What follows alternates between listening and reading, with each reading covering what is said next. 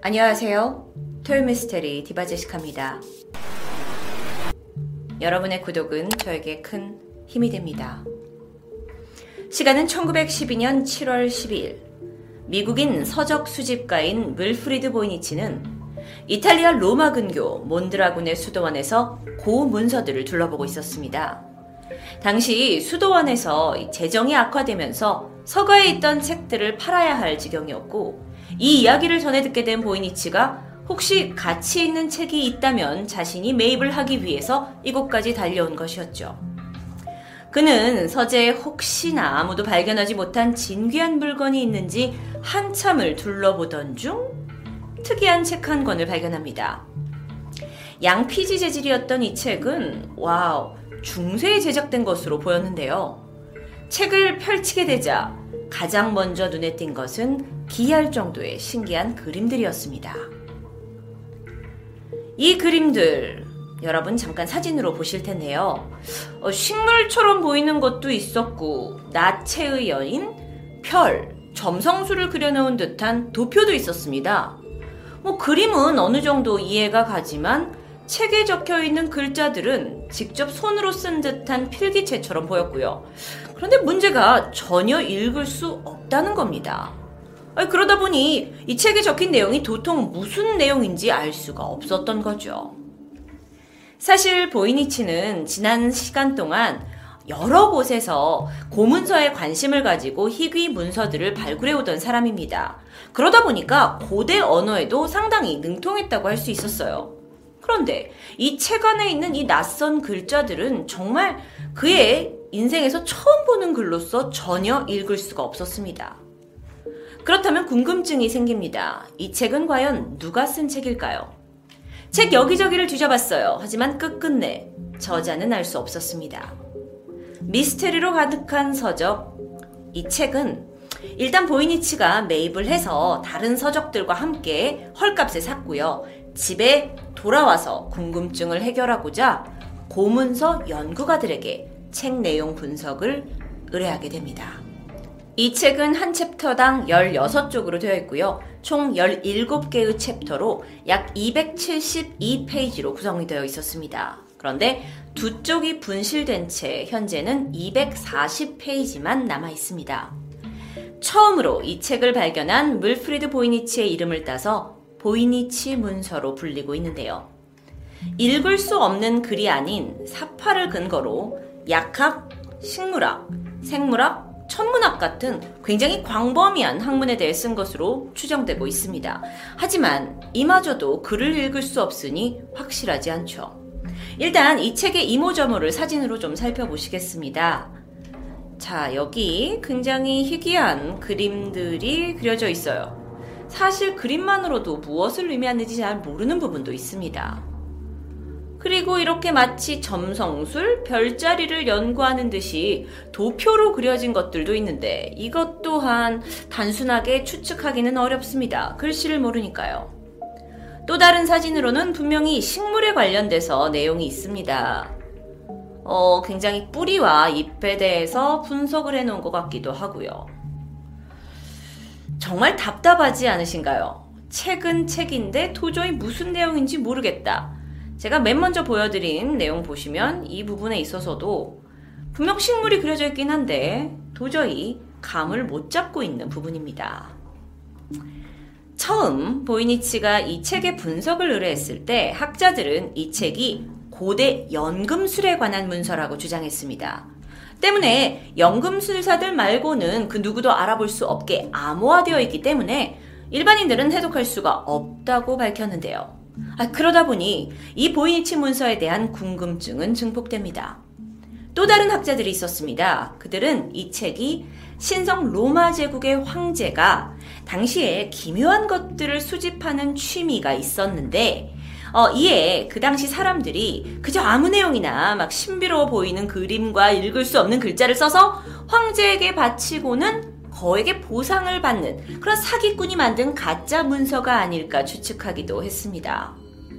그런데 실제 이와 비슷한 사례가 있긴 합니다.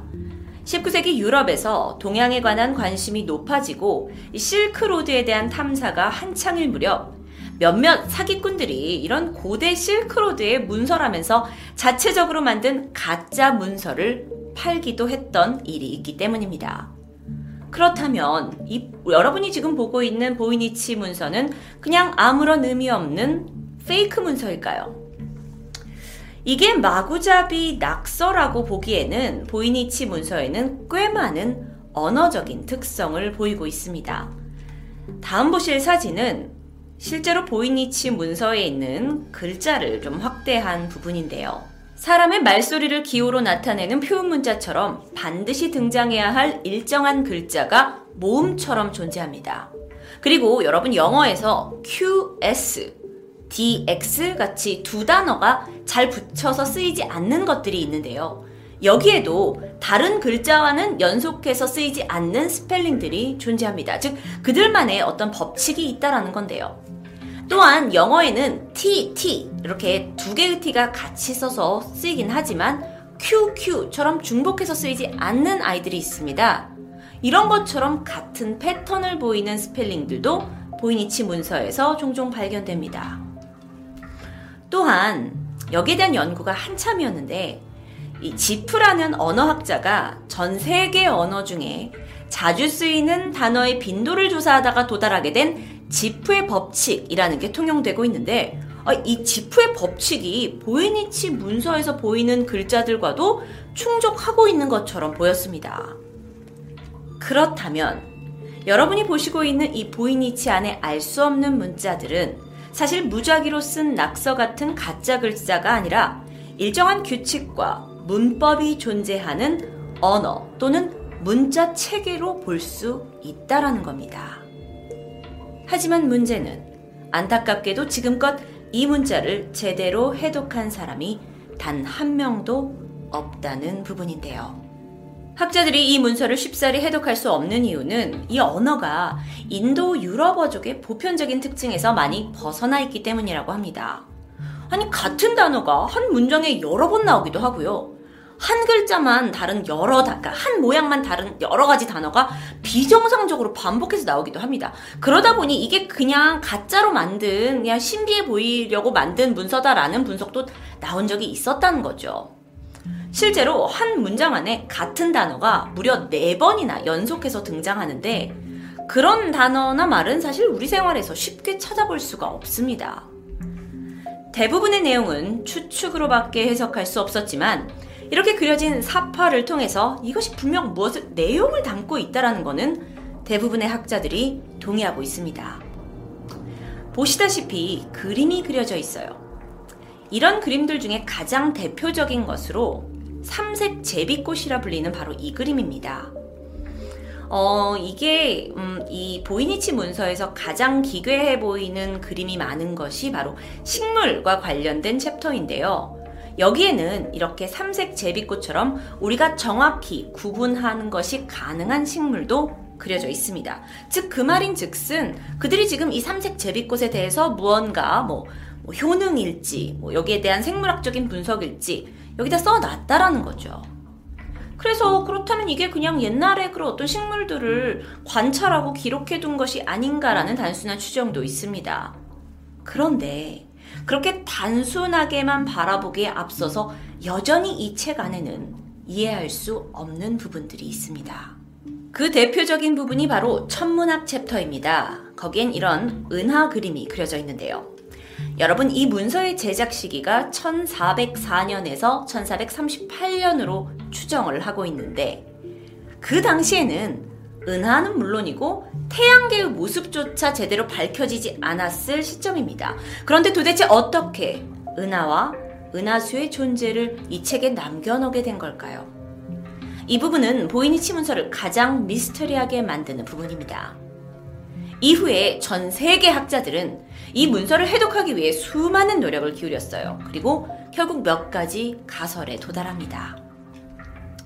자, 이 사진이 실제로 그 은하계의 모습을 이렇게 따서 만들었다라고 이제 주장이 되는 사진인데요. 자, 먼저 2009년 이디스 셔우드라는 이가 주장한 것은 아나그램 형태로 기술된 언어라는 거예요. 아나그램. 아나그램은 쉽게 이야기해서 단어의 철자 순서를 바꾼 단어를 말합니다. 그러니까 egg, eg를 뭐 gge 또는 geg 이런 식으로 그냥 단순하게 철자의 순서를 바꾼 것을 아나그램이라고 하는데 보이니치 문서 중에서 이렇게 약초학 부분이 있는데 여기에서 사용된 단어, 단어가 이탈리아어로 된 아나그램이다. 자, 이렇게 지금 보시면 garlic이 이렇게 바뀐 거다 라고 주장하면서 이게 뭐 밀라노의 어떤 통치자 가문에서 쓰던 방식이고 그걸 그냥 암호화한 거다 라고 단순한 어떤 아나그램 이론을 주장하게 됩니다. 그런데 문제가 있어요. 이 책에는 여러 가지 챕터가 있는데 그 아나그램만으로 이 몇 개의 약초학 부분은 설명이 되지만 그 외의 부분은 해독을 할 수 없습니다. 그래서 이것 또한 그저 가설로 남게 됩니다. 2014년 8월 영국의 대학 교수 스티브는 이것이 중동 근처에 살던 사라진 민족의 언어라고 주장합니다. 그러니까 실제로 사람들이 썼던 단어긴 한데 이제는 사라진 단어다. 그런데 그 주장에 따라서 해독을 시도했지만 총 책에 있는 9개의 단어만 해석을 했을 뿐 제대로 된 검증이 부족해집니다. 이후에 니콜라스 깁스라는 영국인은 보이니치 문서가 중세의 여성 건강의학 서적이라고 설명을 하면서 어떤 여성에게 좋은 그런 웰빙 뭐 이런 것들을 설명하고 있고 뭐 목욕법이나 뭐 향기 치료 이런 것들을 말하는 거다라고 이야기하고 있는데요. 이 가설에 있어 지금 여러분이 보시는 어떤 그림을 보시면 꽤 그럴듯한 이야기로 느껴지기도 합니다. 그런데 또 문제가 있어요. 가장 핵심적인 부분, 많은 사람들이 미스테리하게 생각하고 있는 이 천문학 챕터에 있어서는 도저히 여성과의 어떤 연관성을 지울 수가 없다라는 거죠. 게다가 니콜라스 깁스는 서령 문자에 관한 지식만을 가지고 있었기 때문에 그의 가설은 제대로 인정받지 못합니다. 자, 그렇게 여전히 미스테리 속에 남아있던 보이니치 문서가 최근 2018년 캐나다 엘버타 대학의 컴퓨터 공학과 AI 연구소 소속 콘드레 박사가 자기가 AI를 통해서 어 그러니까 최첨단 컴퓨터 시스템을 가지고 언어 통계 기법 그리고 이 알고리즘을 결합해서 문서 해독을 했다고 주장합니다. 그러면서 이 그 보이니치에서 보이고 있는 이 글자가 히브리어일 가능성이 높다고 발표하게 되는데요. 자, 본격적인 암호 해독 이후 이 팀은 천 문장을 해석해냅니다. 그녀는 승려와 가장으로 나와 사람들에게 진언을 한다. 기술 발전과 함께 AI의 힘을 빌려서 거의 100년 전에 발견된 그리고 600여 년 전에 써진 이 미스테리 보이니치 문서의 첫 문장이 해석된 순간이었습니다. 그런데 이 연구팀은 이 첫 문장 해석 이후에 특별한 성과를 보이지 않고 있습니다. 이후의 문장들은 또다시 막다른 길에 부딪히게 된 걸까요? 보이니치 문서가 발견된 이래로 참 많은 연구가 있었습니다. 그간 과학기술도 발전했고 또 여전히 기묘한 문자와 그림들로 가득한 240페이지의 서적은 철저히 비밀에 싸여 있는데요.